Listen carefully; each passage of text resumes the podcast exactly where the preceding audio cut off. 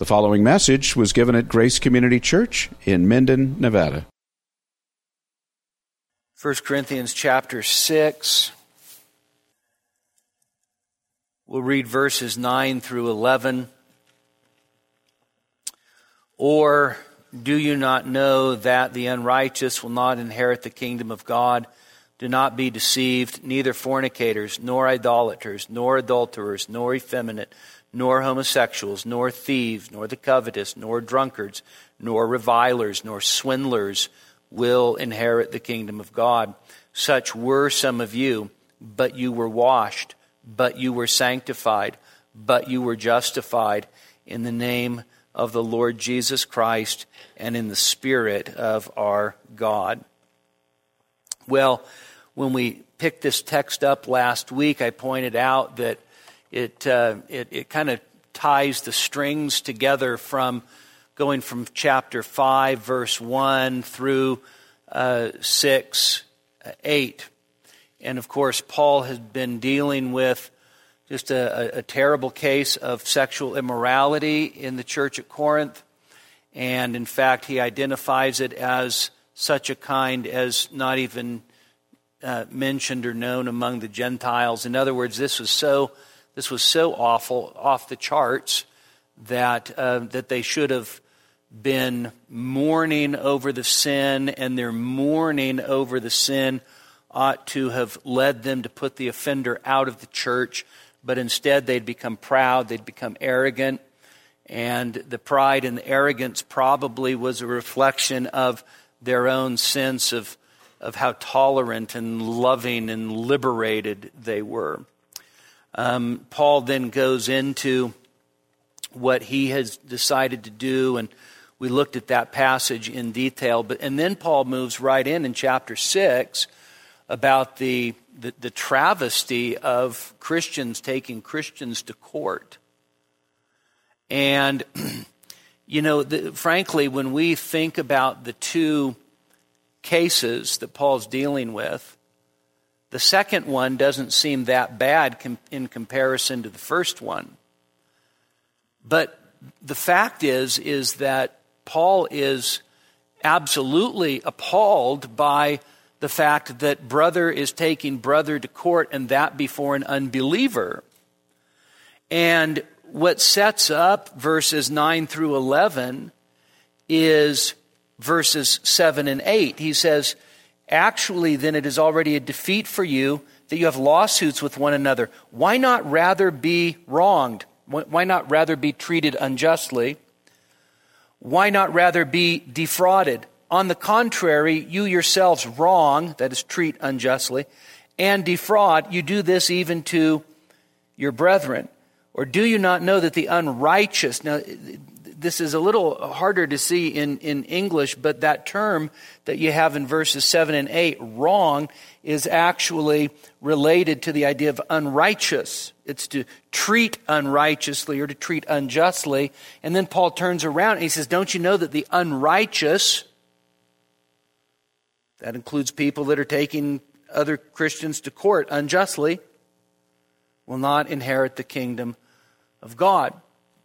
And so, verses 9 and 10, Paul gives us this incredible warning. And when he says, Do you not know the unrighteous will not inherit the kingdom of God?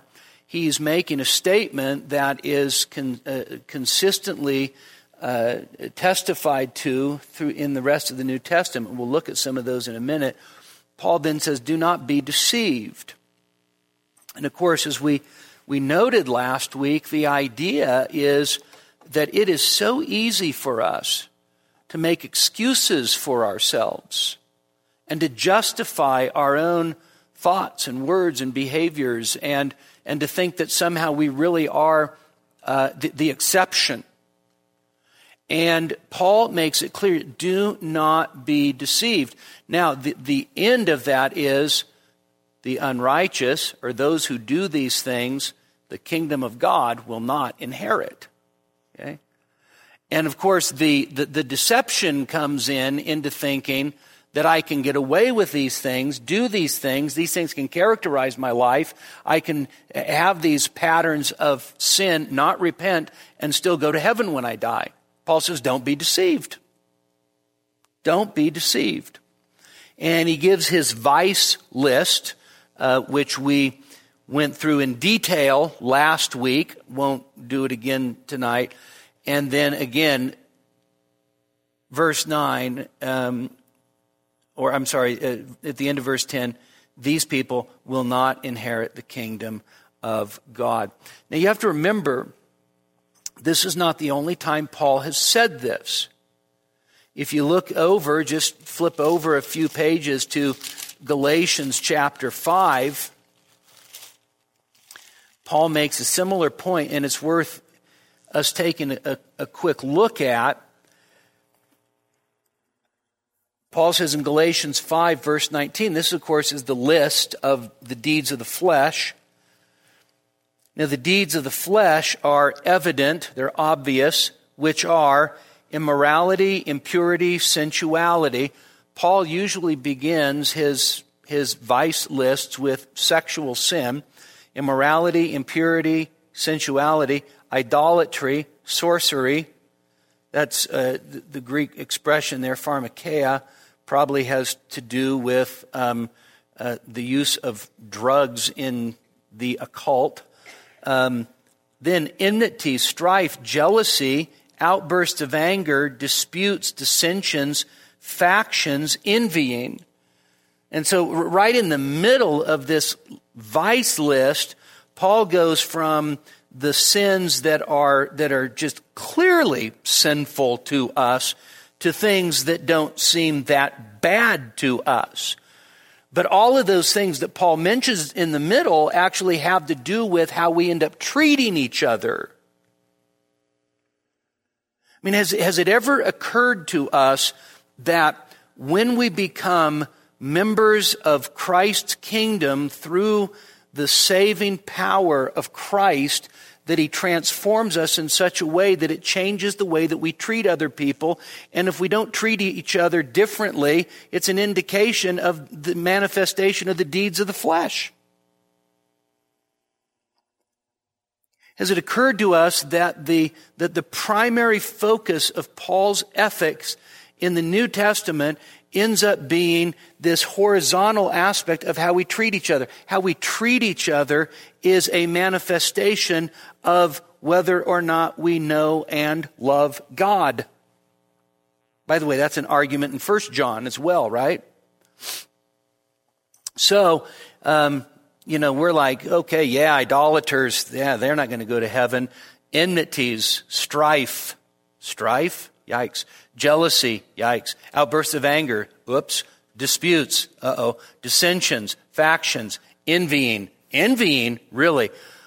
Drunkenness, whew, back to the nasty ones. Carousing. And then Paul just says, and things like these.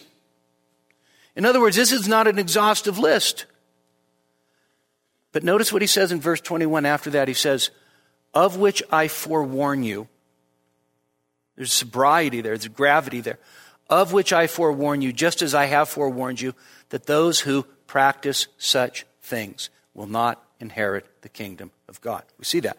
Those who practice these things will not inherit the kingdom of God. I take that to mean those who practice these things will not inherit the kingdom of God no matter what they say.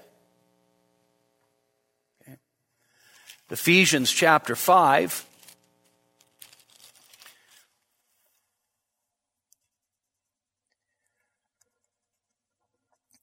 Verse 3, Paul says, But immorality, or any impurity or greed must not even be named among you, as is proper among saints.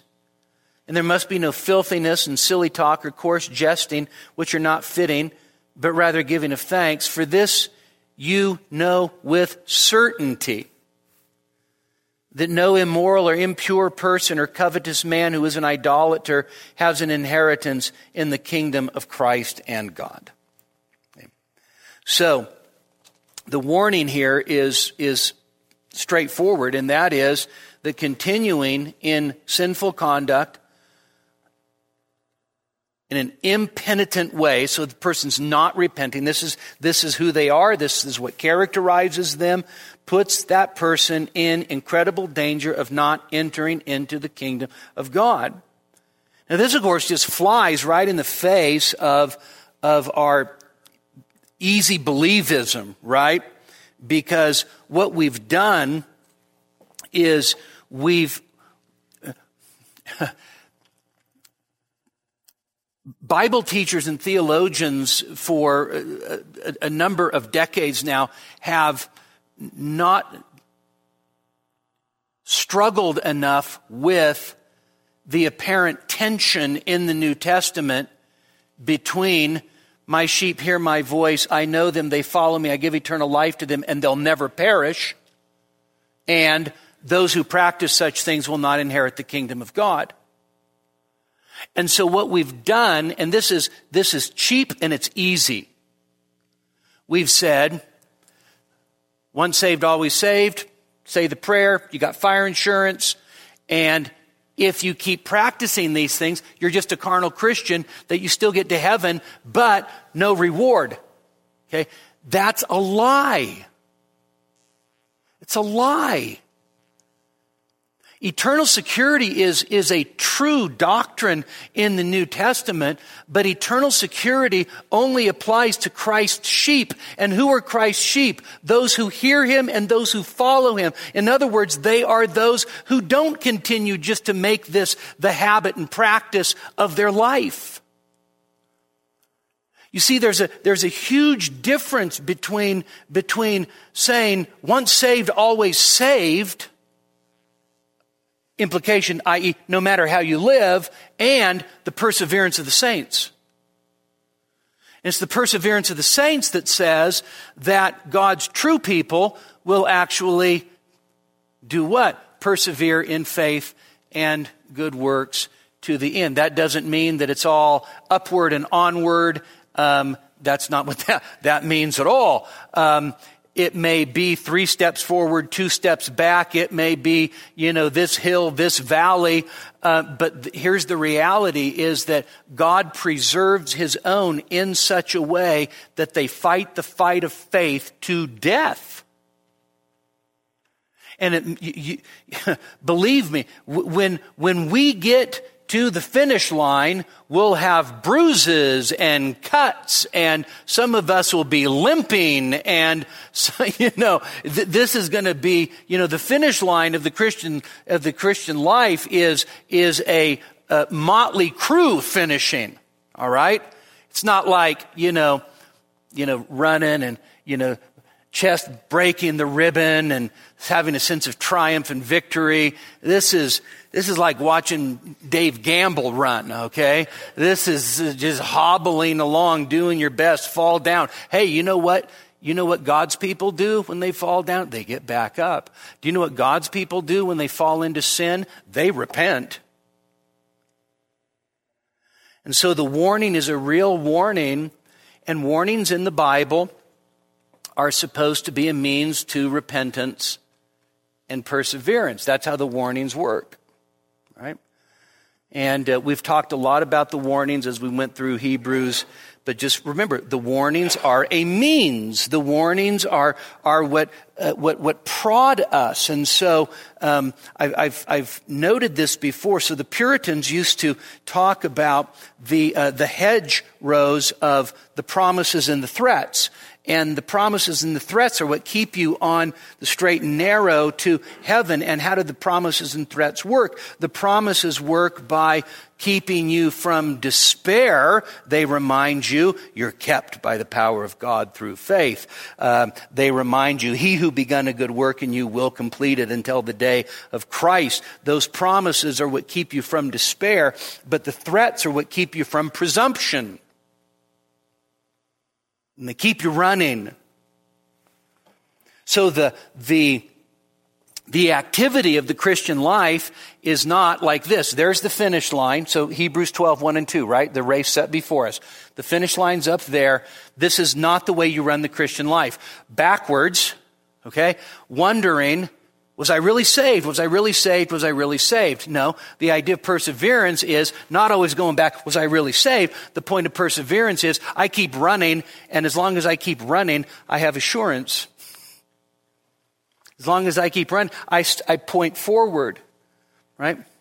How many of you actually wonder, you don't need to raise your hand, but was I saved when I was 13 or was I saved when I was 17 or, right?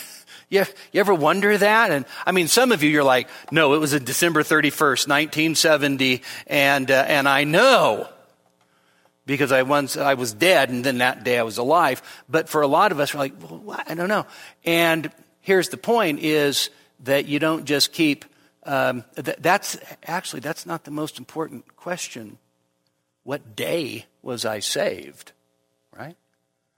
Well, I know. I was saved when I was four. I don't remember a thing about it, but I wrote it, my mom wrote it in my Bible. Okay? Well, that's, uh, that's, uh, the, the, the important thing is, is am I running now? Am I fighting now? Not have I been fighting for the last 35 years or whatever. Am I fighting now? And so Paul gives this warning, and the warning is designed to do what? To drive these Corinthians to repentance. Listen, you keep living like this, you're not going to inherit the kingdom of heaven. What is that designed to do? It's designed to spur them on to repentance. Now that was that was last week. And I will tell you, I am so thankful for verse 11 could you imagine if, like, verse 11 wasn't here? Thanks be to God for verse 11. He goes from warning to encouragement. He's not just going to stop at verse 10. He's not just going to say, you know, period, full stop. Let's move on to the next subject at verse 10. He is, he is going to turn around and affirm something magnificently true about the Corinthians. By the way, he did this in chapter 5 when he says, clean out the, the leaven so that you can be a new lump. You remember this? Just as you already are, for Christ, our Passover lamb, has been offered or sacrificed, right? So, in other words, you need to be this because you already are this. Here it is, you need, you need to make sure you don't continue in this. Why? Because ultimately, that's what you used to be. That's not what you are anymore. You know, that's, that's the, that's the hope and the power of the gospel, right? I mean, that is the message. New American Standard says such were some of you, and that's, that's fine. That's, that, that captures it. But I, I like this a little better. This is what you used to be. Those who do these things will not inherit the kingdom of God. This is what you used to be. In other words, these are the kinds of people you used to be. And do you know, as soon as Paul says that, there is, there is this, this, um, this whole truckload of just magnificent truth in this little tiny phrase. First of all, what Paul is telling us is that among God's people, there are all kinds of saved sinners with all kinds of pasts, right? I mean, just as sure as there's, there is diversity among us for you know um, you know what we do and um, you know uh, ethnicity and gender and all the things that, that that there's diversity and here's this here's this magnificent diversity within the body of Christ. Jesus is all about saving people who were all different kinds of sinners. I talked to a guy today on the phone for about an hour and I met this guy at NSP. Now, he was calling to ask me about the call to the ministry because he believed that God may be calling him to serve in vocational ministry. You know what he used to be? A murderer. killed somebody in a drug deal. That's what he used to be. Now he's saying, How do I know if the Lord's calling me into ministry? It's, such were some of you. You know what this means is that that just look at the list. You mean there were actually ex fornicators among the Corinthian assembly? Yep. Won't ask for a show of hands, but any ex fornicators here? Ex idolaters? Ex adulterers? Ex homosexuals? Ex thieves? Ex covetous? Ex drunkards? Ex revilers? Ex swindlers? Man, you talk about, I mean, my goodness. You, if you didn't know any better, you would not leave your purse unattended in the Corinthian church. Right? Such were some of you. And here, here's the emphasis. This is what he's, this is what he's now encouraging. So the, the first, war, the warning is a warning to drive them into repentance. Now there's this sense of encouragement, right? And that is, listen, that stuff for you is past. It's not present. You're new. You're different. You are not what you used to be. And in fact, you can't miss it, right? This is what you used to be. Such were some of you. Now, you have to understand that this is, this is one of the reasons why um, the idea, for instance, of once an alcoholic, always an alcoholic, is a big fat gospel denying lie. Right? You know, Christians, we need to be more careful and discerning than we really are. Bunch of people sit around in a room and say, Hi, I'm so and so, I'm an alcoholic even if Christ has come and changed their life and that's what they were, but that's not what they are now. It's a gospel denying lie. Right? This is what we used to be. Now, you remember last week I told you about this uh, figure of, of speech, uh, polysyndeton, where you have this, you're like, oh yeah, I remember that exactly. You look in verses 9 and 10, you have this, uh, do not be deceived, and you get this neither, nor, nor, nor, nor, nor, nor, nor, right? Completely, completely unnecessary grammatically, but Paul does it for emphasis, putting that nor in front of each category. You know, he does the exact same thing in verse 11, just on the flip side. Notice this. Such were some of you, but you were washed, but you were sanctified, but you were justified in the name of the Lord Jesus Christ and in the Spirit of our God. And so it really, it makes this wonderfully symmetrical contrast of these people will not inherit the kingdom of God. Neither these, neither th- nor these, nor these, nor these, nor these, but, but, but, but. And so, what does he say? He says, first, again, notice the contrast, but you were washed. Now, the, the only other place that this word is used in the New Testament is in Acts 22 16, where Paul is recounting his own conversion and, uh, and he's told, Arise, Paul, go and be baptized and wash away your sins. Now, here's the interesting thing is that this word is a compound word with the, the verb wash and then a prepositional prefix which means away. And so there's this emphasis, it's a strong idea, wash away, and, and, and even the idea of wash away from yourself, wash away from you. Now, this presupposes something about sin. and that is that sin is filth, sin is uncleanness, sin is um, a sense of dirtiness. All right?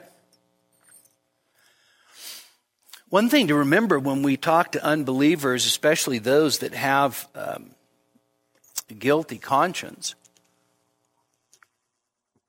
is that there are certain things in their life that they've done that has made them feel unclean, right? Unclean. Here, this picture is, is that sin is, uh, is being dirty, it's being filthy, it's being stained, and salvation is pictured in terms of being washed, being made clean, being purified.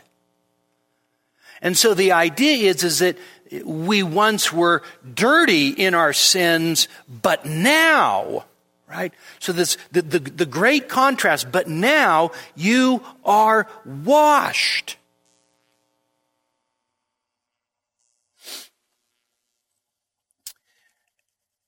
I don't like um, being dirty. I never have. Even when I was a little kid. I didn't I wasn't one of those kids that went out, sat in mud and ate it. Okay? I didn't do that. I didn't like that. Um, I noticed that um, that Calvin exhibits some of the same traits. Ashley did as well, and you know, fall down and you know, get dirt on your hands. And of course, he's like, ah, handy white, please, you know. And that's kind of how I was. So one of the things that I hate really most about deer hunting, more than being cold, more than being uncomfortable, is the is the inability to to shower. Now, thanks be to God, I can't smell anything anymore which which has benefits, but it also has certain liabilities. But I, I, I hate feeling dirty, right? I hate getting in, I mean, I'm just serious. I hate getting into a sleeping bag dirty. I hate getting up and putting on clothes dirty. So the best thing about being done with hunting is guess what? Taking a shower. That's the best thing. It's better than saying, you know what, I, I, I killed this 800 pound buck, you know. Um, it's taking a shower. There's something about being clean. Well, here's, here's the reality is that, is that what is true physically is exponentially more true spiritually. We know when we're dirty. We know when we're unclean. We know, and, and yet the best thing, the best thing in life is to know that you stand clean before God. There's nothing better. There's nothing better. When, when, when you are unclean in your sin and you lay down at night and it's just you and your pillow and God, you're painfully aware of how dirty you are. And in fact, it may be dirt that, that, that only you and God see. But the dirt of sin is the dirt of sin, and there is, there is nothing better than actually being washed, having your sins literally washed away, clean. Anthony Thiselton, who's a really marvelous commentator on 1 Corinthians, says this washing clean, I love this, this washing clean is not just the forgiveness for which the believer asks day by day renewal, it is a wiping clean of the slate once and for all. You know, this looks like Psalm 103. He's cast our sins as far as the east is from the west. Micah 7, he's cast them behind his back. Jeremiah 31, he remembers them no more. No amount of money in the entire world can bring you the kind of peace that being washed before the living God can bring. Right? So you've been washed. Then he says, but you were sanctified Now, sanctified, this, of course, is a, a, reference, a word that refers to the, the powerful work and operation of the Holy Spirit. And normally, when we think of sanctification, what, what kind of sanctification do we think about? Progressive, right? We think of, and, and this is, this is, this is fine, this is right. When we think of sanctification, normally what we think about is this idea of um, the Holy Spirit indwells me, and through the Spirit and the Word, and through suffering, and through God's people, and through all these different kinds of means, I am being progressively sanctified, right? This is how we usually think about it. And I'm being made more and more holy incrementally, right? And that's how we normally think about sanctification. But notice what Paul says here. He doesn't say, but you're being sanctified. What does he say? But you yeah. Yeah. All right, so this is this is our uh, one and only grammar lesson for tonight. Aorist, passive, indicative. Aorist, past tense verb, okay? Passive was done to me. Indicative, statement of fact or reality. So this is something that has been done and it's been done to me. Okay? Progressive sanctification is something that that we do and God does, right? Right? So classic passage on progressive sanctification, Philippians 2, 12 and 13, work out your own salvation with fear and trembling. So guess what? Is that, is that effort on your part? If, if that's not effort, I would have to say I don't know what effort is. Okay? Work out your own salvation with fear and trembling, for it is God who is at work in you, both to will and to do his good pleasure. And so progressive sanctification is me working, but God by his grace and spirit working with me and in me and through me. All right? This sanctification that Paul's talking about here, which is also the way that he opens up the letter, is not the progressive sort. Okay? So progressive sanctification would be like present sanctification. This is not future sanctification. What's future sanctification? Future sanctification is glorification. That is future, so future sanctification is when I am finally and eternally separate from sin and perfectly conformed to the image of my Savior, and that happens not until the Lord returns, okay? So if it's not present, it's not future, then it must be past. But in what way have I been sanctified in the past? We don't believe in the idea of, um, of total sanctification. We don't believe in the idea of, um, of uh, perfectionism, the idea that, um, that I had an experience that now has separated me from sin for the rest of my life. Okay? If you've had an experience that separates you from sin for the rest of your life, it's called death. All right? Um, uh, uh, because as long as you're breathing, guess what? Yeah, indwelling sin, remaining corruption. This is so. In what way have I been sanctified? This is what I would what I would call not me, but John Murray, who does a brilliant job on this, definitive sanctification. Okay?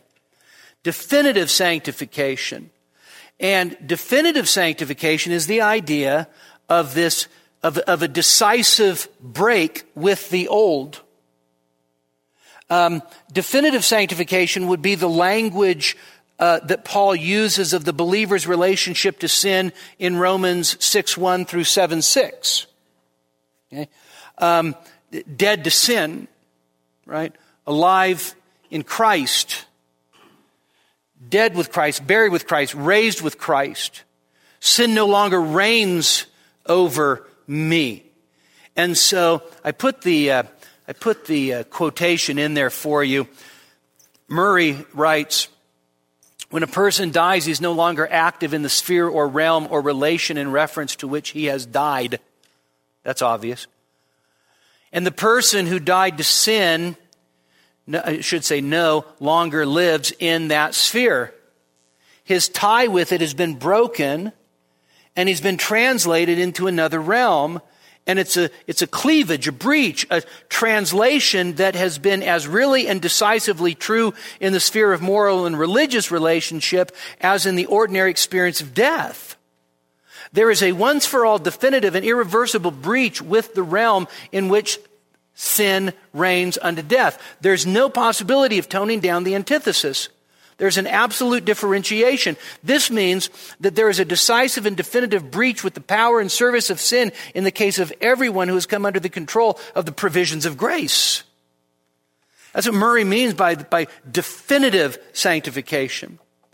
The idea is, is that when I come to Jesus Christ and I'm in union with Christ now, by the work of the Spirit, by faith, I'm in union with Christ.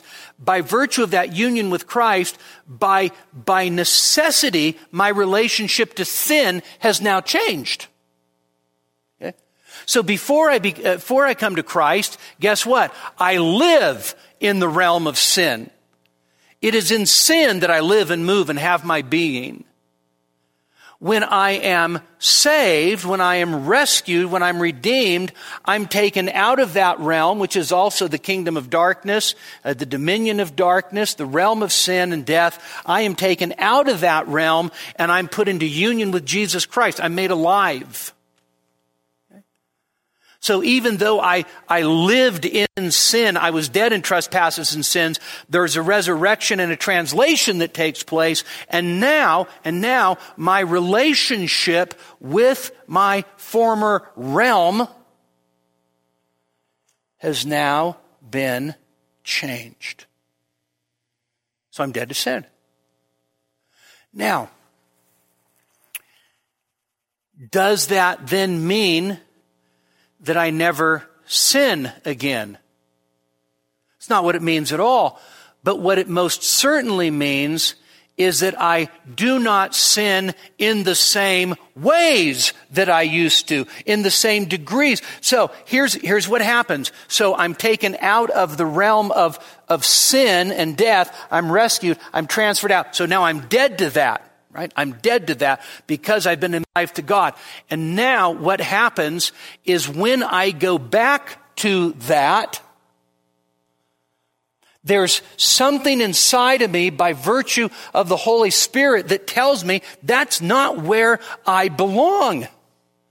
That's not where my life is. That's not where my joy is. That's not where my hope is. It's not that the believer doesn't sin anymore, but it does mean that that breach is, is such a definitive, decisive break that I can never go back there and be comfortable ever again.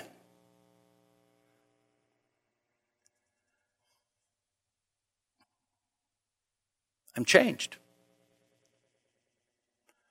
And I, I may sin, but definitive sanctification tells me that I'm never comfortable in my sin. This is part of the warning, isn't it? Those who practice such things, that is, those who live in that realm, who think that they're over here, but they live over here. This is the truth. And for some, it will take judgment day to bear it out. But thanks be to God, there's a definitive break. So here's, here's just a homely illustration. So I was, I came to Christ when I was 13 years old. And I was one of the most rotten 13 year olds you could have ever met. As an altar boy. I was, from all appearances, a good kid. but I was evil. Right? And one of the things that I did is at 13 years old at Holy Family Catholic School is I could cuss like a sailor. And I also was mean to other kids. And in September of 1980, when I came to faith in Christ, it's not as if I never said another bad word. But the minute I did, I knew I shouldn't have. Prayed for forgiveness and help not to do it again. When I found myself being mean to other kids for a laugh, I would go home heartbroken and look for an opportunity to apologize and ask for forgiveness. One particular kid that I was mean to, his name was Tom. And um, I won't tell you the things I did to him, they're shameful. And I went through eighth grade, went off to public school, he went off to uh, Catholic school. And the years pass, and I heard in my senior year of high school that Tom had been in a car accident, so I was praying for him. And in the course of praying for him, I was like, Lord, please give me an opportunity to ask Tom for forgiveness for all of the terrible things I did to him. And so one day, I went to one year community college, American River College in Sacramento, and, and I'm sitting on a bench reading my Bible, and this guy comes and sits down next to me and he says, What are you reading? And I said, I'm reading my Bible. He goes, I thought you were reading a Bible. And I said, Yeah. I said, I'm a Christian. And he goes, Really? He says, I'm a Christian too. And I said, That's great. And uh, I said, um, He said, So why are you reading your Bible? I said, Well, I mean, I love the Lord and, and um, I think I might be a pastor someday too. And he goes, Really? He goes, I'm going to be a priest. And I said, Oh. I said, Really? And I'm thinking, Oh, I get to talk to somebody It's going to be a priest. And he's sitting there no more than a foot, foot and a half away from me. And he looks at me. And he says, Brian Borgman? And I said, Yeah and he scoots away from me. And I said, Tom? And he said, Yeah. And I said, I've been praying that we would meet sometime because I need to ask you to forgive me for all of the terrible things I did to you. Talk to him about the gospel. Right? Such were some of you. Then he says, But you were justified. Now, of course, justification. All right, so here's, here's a quiz. Is justification transformation?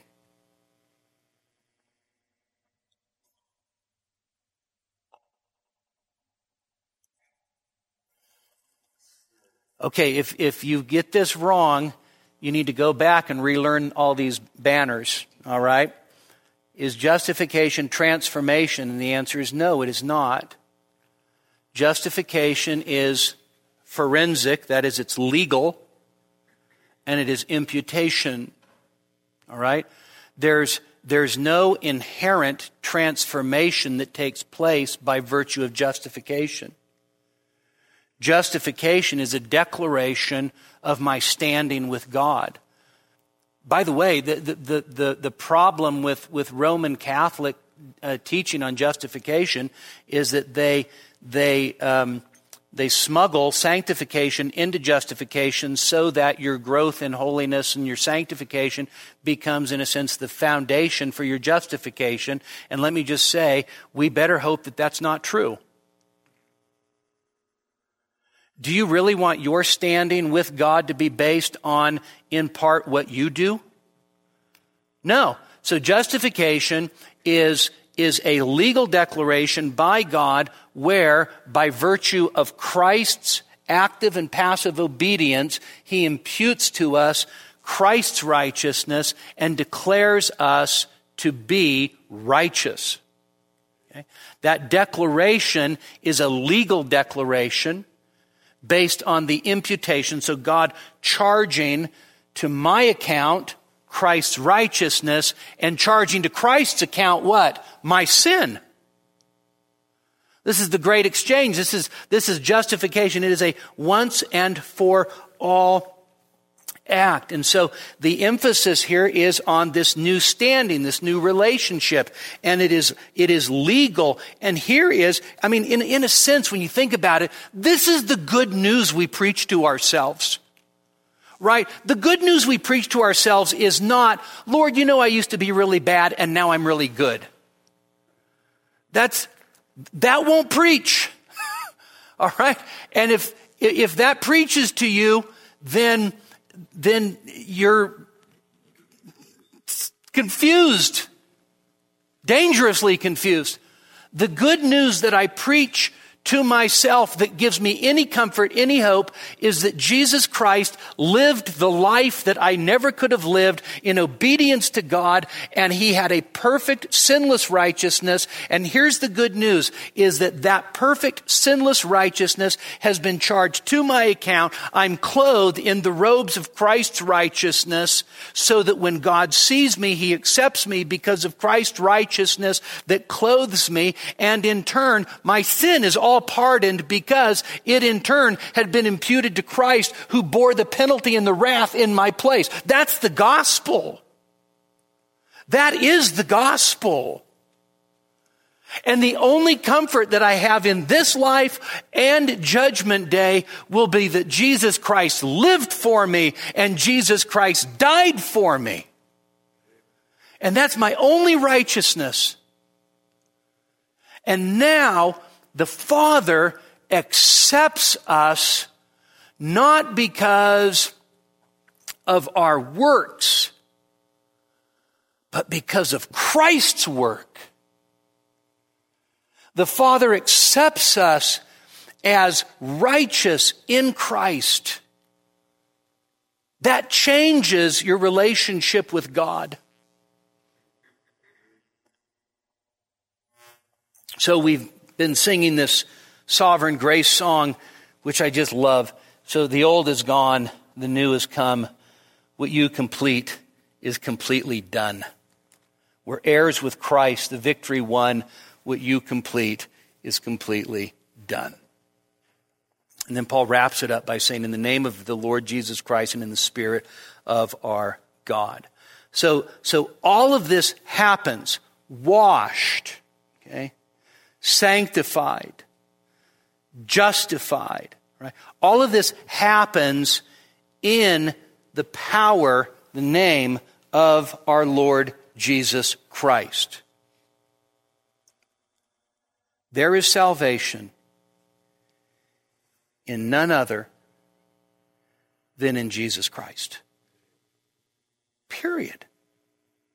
Period. He is the way, the truth, and the life. And so all of this happens by the power of Jesus Christ. And so in Christ, what do we have? In Christ, we have real, true, lasting, permanent cleansing of sin. The guilt has been taken away. What do we have in Christ? In Christ, we have the power to, uh, the, to break sin's bondage. He breaks the power of canceled sin. What we have in Christ, we have righteousness to justify us from sin. By the way, this is what Paul's already told us in 1 Corinthians 1 and verse 30. Just fantastic, wonderful. boy, our hearts ought to just sing at this little phrase in the name of the Lord Jesus Christ. Because of my union with him, my sins are washed away forever. Because of him, I have been, my, my, my bondage to sin has been broken. Because of him, I've been justified, declared righteous. And then notice Paul says, and in the Spirit of our God. And so I, I think that the reason Paul says both Christ and the Spirit is because the Holy Spirit is, in a sense, the, the divine agent of that renewal. His work is powerful and transforming, but he has a, a specific role in redemption. So Christ accomplishes redemption for us. The Spirit comes with power and applies that redemption to us. And so the Holy Spirit is, in, in a sense, the, uh, the divine agent, the divine activator, the divine applier of the redemptive work of Jesus Christ to us. And notice, it's the work of Christ and the work of the Spirit. They always go together. Redemption's accomplished by Christ. Redemption is applied by the Holy Spirit. And He does it in a life changing way. Such were some of you. So this passage should, on the one hand, warn us for sure. The warning's a real warning, but it ought to encourage us. It ought to encourage us.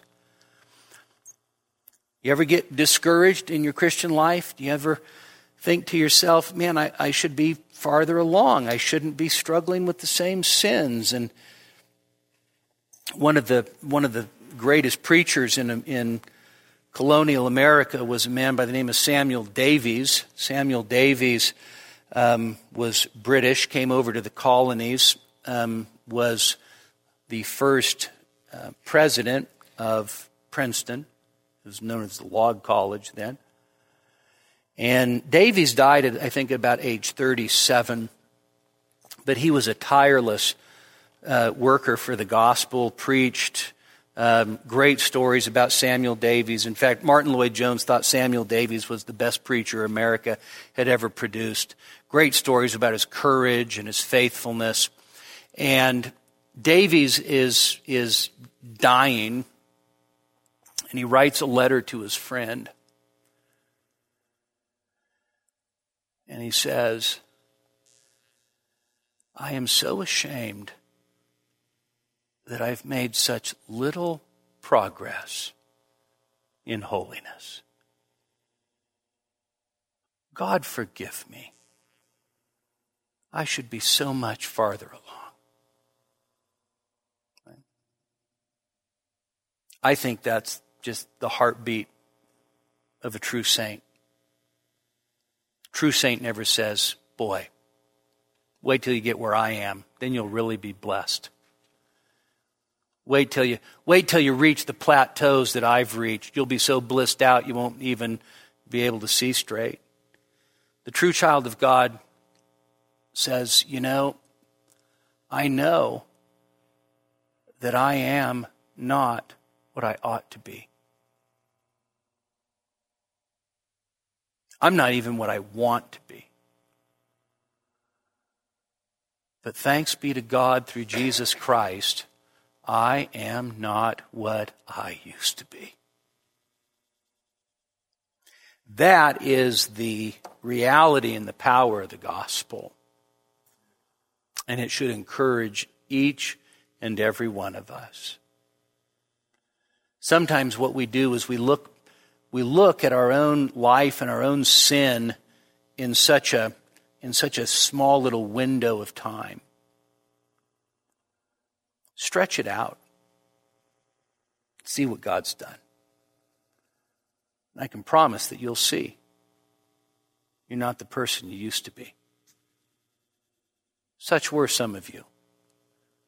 But you were washed, that you were sanctified, that you were justified in the name of our Lord Jesus Christ and in the Spirit of our God. Amen. Father, we thank you for verse 11. We pray that we would be so gripped by the beauty and the power of the gospel, the wonder of Christ and his love for us. We pray even tonight we would, we would revel in that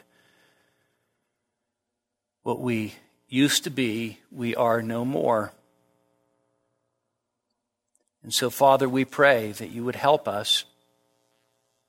Help us by the power of your grace to fight our sin. Help us to put it to death. Help us to pursue holiness. Help us to, to pursue Christ. We thank you for all that you've done and all that you promise to do. In Jesus' name, amen. We hope that you were edified by this message. For additional sermons as well as information on giving to the ministry of Grace Community Church, please visit us online at gracenevada.com. That's gracenevada.com.